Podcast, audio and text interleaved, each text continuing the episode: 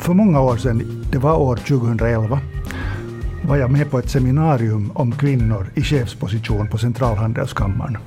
Och jag minns att jag blev lite chockad, för jag fick då höra att av alla över 100 börsbolag fanns det bara en kvinnlig VD bland våra börsbolag.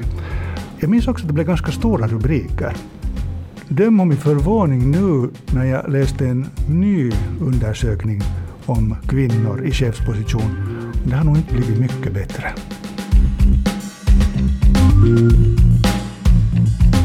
Av 129 börsbolag i Finland finns nu 8 procent, det vill säga ungefär 10 bolag som har kvinnliga VD.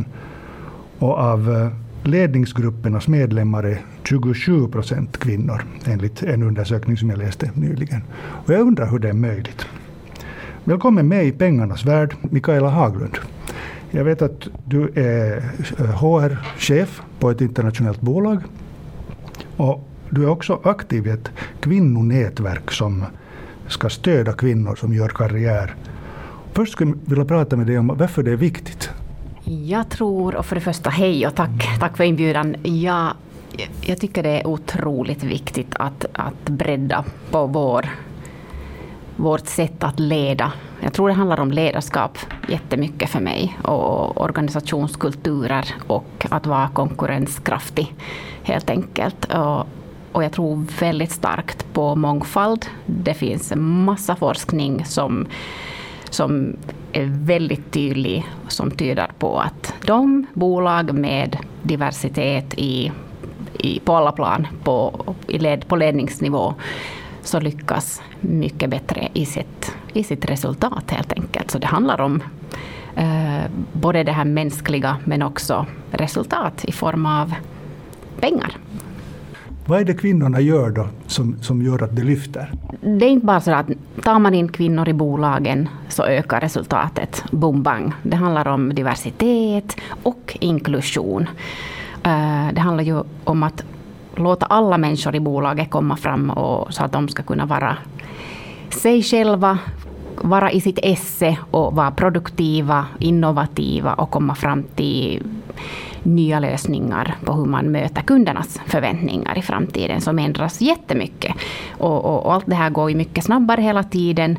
Och, och, där tror jag att mångfald ska man se på ett brett plan. Det handlar inte bara om kön. Det handlar om olika slags människor.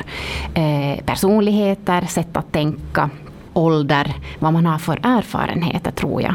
Att det är nu inte bara så att, att kvinnor skulle, bli, skulle vara bättre ledare i sig, utan det där att man har en ledningsgrupp till exempel som, som tillför olika perspektiv. Men varför går det så långsamt? Så, som du var inne på. Um, jag tycker det går allt för långsamt. Varför ser man inte den där nyttan tidigare? Um, handlar om många olika saker tror jag. Här uppstår genast den här ena frågan ska vi ta efter Norge och ha kvinnokvoter i börsbolag? Bra fråga.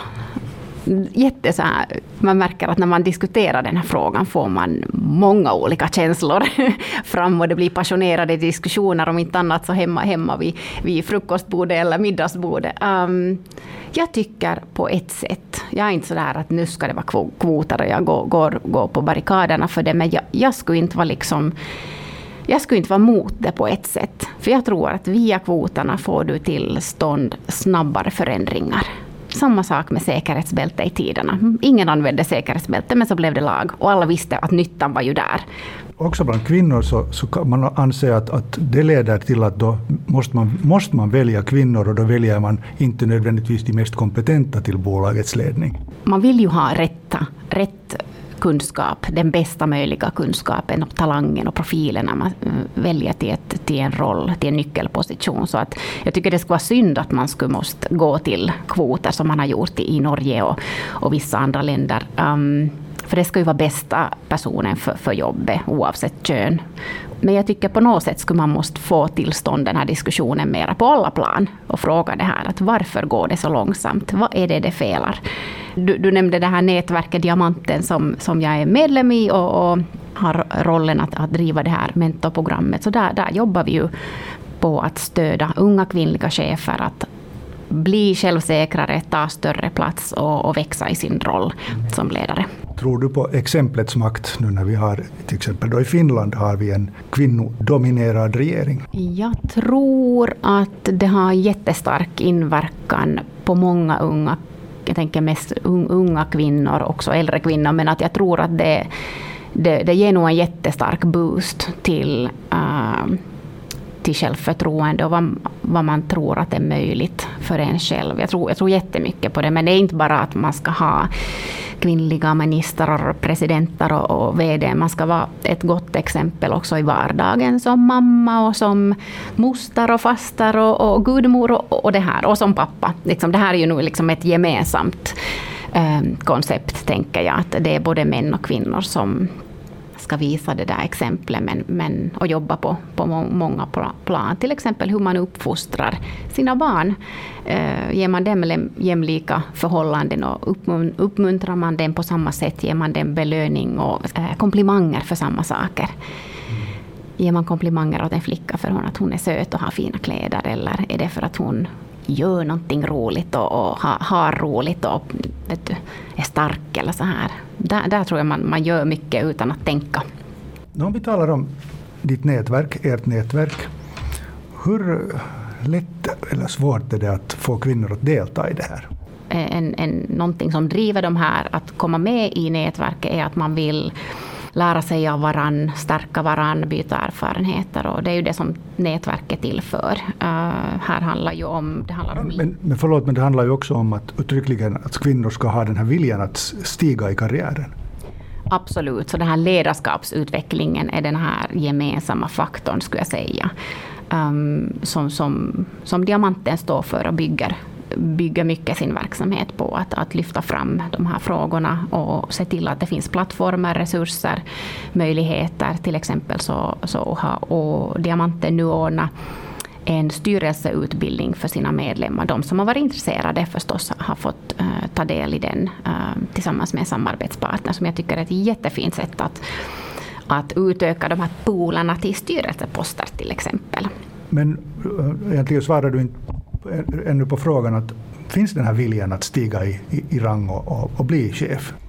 Jag tror att viljan finns där, men samtidigt så, så är det, ju, det är en bra fråga för att samtidigt så blir det, blir det lätt så att många kvinnor sen prioriterar eh, familjen och, och, man kanske hamnar några bort, år bort från karriären ett, ett tag när man ska bilda familj och så kommer man lite efter kanske och så tänker man att no, men kanske det är inte så viktigt för en. Men, men, så, det, så det är ju inte bara att, att kvinnorna finns där och, och det är bara eh, för bolagen att, att, att gå och plocka, plocka in den på styrelseposter eller ledningsgruppsposter, utan det handlar ju också om om oss kvinnor att vi ska se till att, att fundera vad vi vill och satsa, satsa mera kanske på den där karriären och våga ta lite mera, eh, inte risker, men men våga ta plats och eh, se till att vi får den erfarenheten vi behöver, till exempel när det gäller resultatansvar.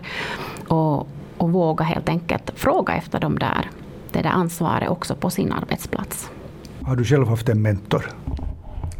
Jag hade förmånen att ha en jättebra mentor faktiskt då i samband med det här Diamantens mentorprogram för några år sedan. Och det var nog jätteviktigt. Vi hade jättefina samtal att ha den där tiden med en person som utmanar en och vidgar på perspektivet eh, efter att man har byggt ett, ett, ett förtroende så att säga i, i den här mentorrelationen. Det var nog jätteviktigt för mig att jag tror, jag tror att jag kom, kom ur den där relationen det där året med mycket starkare självförtroende och visste mer vad jag ville. Diamanten ordnar varje år ett mentorprogram som öppnas uh, för ansökning och eh, sen väljs 10 till 12 talenter som vi kallar dem. Eh, de väljs in och matchas ihop med um, mera seniora personer inom uh, arbetslivet då från det här diamanten-nätverket. Så de här diamanterna uh, ställer upp som mentorer och jobbar tillsammans med talenterna under ett års tid ungefär. Så jag är jättenyfiken helt på det här konkreta planet. Vad, vad pratar ni om? det är liksom de, de där nyckeln i det där programmet är de där individuella samtalen mellan, mellan mentorn och talenten. Och där är fokuset på talentens utveckling.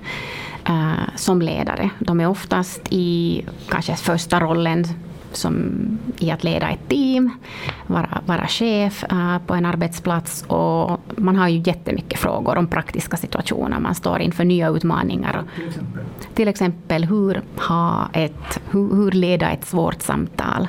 Kanske hur omstrukturera, hur lägga upp en strategi, hur få engagera sina medarbetare. Helt vardagliga frågor som man som, som chef uh, ska ta itu med. Och man är ju ganska ny i den där rollen och då är det jättefint att inte bara ha den där egna chefen kanske att vända sig till, utan kanske mera eh, få bolla de här idéerna och kanske prata om vad man tycker är jobbigt och svårt och vad man kanske är rädd för att, rädd att misslyckas. Uh, och sen att ha den där mentorn, att kanske mejla eller ringa till, eller sen när man har det där mötet kanske en gång i månaden, dela med sig att det här gick nu så här och så här. Vad skulle jag kunna göra lite annorlunda och vad kan man tänka på i framtiden? Och, och, och via de samtalen tror jag man växer och lär sig bli starkare. Det här är ju egentligen sånt som herrarna har sysslat med i alla tider, att man har haft sina, sina klubbar helt enkelt. Men finns det någon risk nu för att kvinnorna tar över och det blir obalans? Jag vet att det inte är riktigt ännu aktuellt det är inte ett problem just nu, men finns det liksom i framtiden någon risk för att kvinnor som nu alldeles tydligt dominerar inom utbildningen, högskoleutbildningen, att det blir sen en annan slags obalans? Absolut finns ju risken, tror jag. Eh, och jag tror att alla branscher skulle dra nytta av diversitet. Um, och nu ser man ju på vårdbranschen till exempel, som all, alla tider har varit väldigt kvinno, kvinnobaserad um, uh, och kvinnodominerad. Så där, där, tror jag till exempel man kan lite vända på det och fråga, liksom, kanske man borde hjälpa de här unga, unga männen som står inför sina utbildningsval och yrkesval val som unga. Att de kanske också känner liksom på något vis en press eller förväntan att de ska gå in på något, eh, något väldigt mans dominerat eller så här manligt yrke som ingenjör eller vet du, vad som helst. Uh, många, finns många exempel. Där tror jag jättemånga av dem skulle må, må jättebra och vara jätteduktiga och motiverade. Till exempel inom vårdbranschen. Så att jag tror inte man ska göra ett stort problem av det, men jag tror att man ska hålla, hålla koll på det och titta på utvecklingen. Eh, för nu, som det ser ut nu så har vi inom läkarbranschen och, många olika jurist och, många olika hö, högskoleutbildningar så har vi mycket stor dominans av kvinnor. Så att det är en jätteviktig fråga, men jag tror att det finns man ska inte göra det till ett problem, men man ska inom olika branscher, olika företag fundera på vad diversitet, varför det är viktigt för just det bolaget, just den organisationen och, och, och fundera vad, vad är en bra balans. Och inte bara kanske också titta på, på det här könsperspektivet, utan vidga kanske på synen på det här med mångfald och, och diversitet. Och fundera på vad inklusion betyder. Vad betyder inklusion? Jag tror inte att det räcker riktigt med, med, med mångfald eller diversitet, utan man ska ha ett äh, öppet eh, diskus, diskussionsklimat där det är okej okay att vara av en annan åsikt, där man egentligen välkomnar lite crazyga idéer och, och, och, och, och olika tankar att göra saker. Och, och, där tror jag att det liksom, man ska inte straffas eller man ska inte uteslutas från mötesrummet bara för att ja, men hon eller han är ju lite galen eller konstig. Utan istället ta det som en, en, vad heter det, som en resurs och skapa det där innovativa klimatet och en öppen, öppen diskussion. Och, att det är okej okay att, att vara av en annan åsikt eller vara lite annorlunda. Jag hade just tänkt fråga dig vad kan männen göra för den här saken, men då svarar du ju egentligen på det att, att alla kan vi bidra till att skapa en sån stämning att vi inkluderar alla och tar tillvara alla resurser. Det är ju det det handlar om hela tiden när vi talar på företagsnivå. Eller varför inte på nationalekonomisk nivå här. Eh, har du sett konkreta, liksom kan du berätta av din egen erfarenhet som, som mentor och, och, och, vad du har hört i, i nätverket Diamanten om, om liksom sådana succéstoryn. Jag menar någon kvinna som har hittat sin plats och, och, och hittat sin karriär. Finns det sådana bra exempel? Jag tror vi har jättemånga många sådana exempel. och när vi har tittat på de, de som har deltagit i, i vad heter det, Diamantens mentorprogram så vi har nu ingen statistik att publicera, men där finns många exempel på talenter som har gått programmet, som har utvidgat sitt nätverk, som har sett nya möjligheter och ska säga, accelerera sin karriär och tagit nästa steg, kanske lite snabbare än vad de annars skulle ha gjort. Um, och det tror jag tack vare den här, uh, man kanske får nya kontakter, man, man får ett bättre självförtroende och man, man blir helt enkelt lite mer sugen på att gå vidare i karriären tror jag. Avslutningsvis, Mikaela Haglund, vi börjar med att diskutera statistiken. Eller jag tog fram de här siffrorna. 8 procent av finländska verkställande direktörer, alltså i börsbolag, så är kvinnor, medan då följaktligen 92 procent är män. Och 27 procent av ledningsgruppernas medlemmar är kvinnor, det vill säga då över 70 procent är män. När har vi en situation att det skulle vara 50-50? Ja, det beror på vad vi gör åt saken. Um, det kommer ju nog att ta en stund, måste man ju säga. Och det, det är ju liksom, det är inte kanske heller den där exakta statistiken som är målsättningen, tror jag. Och det är inte att vi ska tävla med alla andra länder, utan det, kanske jag skulle hellre fokusera på just den där, också den här nationalekonomiska aspekten. Hur ska Finland hålla sin konkurrenskraft uh, globalt när vi tävlar med globala konkurrenter helt enkelt, när, vi, när vi, eh, det blir svårare och svårare att differentiera sig, komma på nya lösningar och, och konkurrensen är stor. Så jag tror att man måste bara fokusera på det och, och se till att vi använder eh, den här, mm, alla de bästa möjliga resurserna vi har. Och om vi tittar för snävt på våra resurspooler när vi eh, rekryterar till exempel, då blir det lite då kommer det här att gå jättelångsamt. Så jag tror att vi måste bara tänka lite större, tänka bredare och jobba på, på alla plan. Det handlar, handlar inte bara om att, att eh, våra headhunters nu ska börja söka söka noggrannare, utan det handlar om att kvinnorna ska göra, göra sitt vad de kan på sin front och männen som sitter på företagens sida också hjälpa se till att kvinnorna får den erfarenhet de behöver um, där det finns potential för att kunna sen vara redo att ta till exempel mera resultatansvar där vi ser där, att, att det finns mindre, mindre kvinnor representerade jämfört med HR, kommunikation och, och juristposterna vi har nu 2021, att när har vi en sådär eh, någorlunda balanserad situation? Är det 2050 eller är det om, om 50 år? Eller? Jag brukar vara ganska optimistisk här, så jag skulle vilja säga 2040. Ska vi säga det? Det skulle vara min, min, min best guess. Tack så jättemycket att du var med, Mikaela Haglund. Tack ska du ha.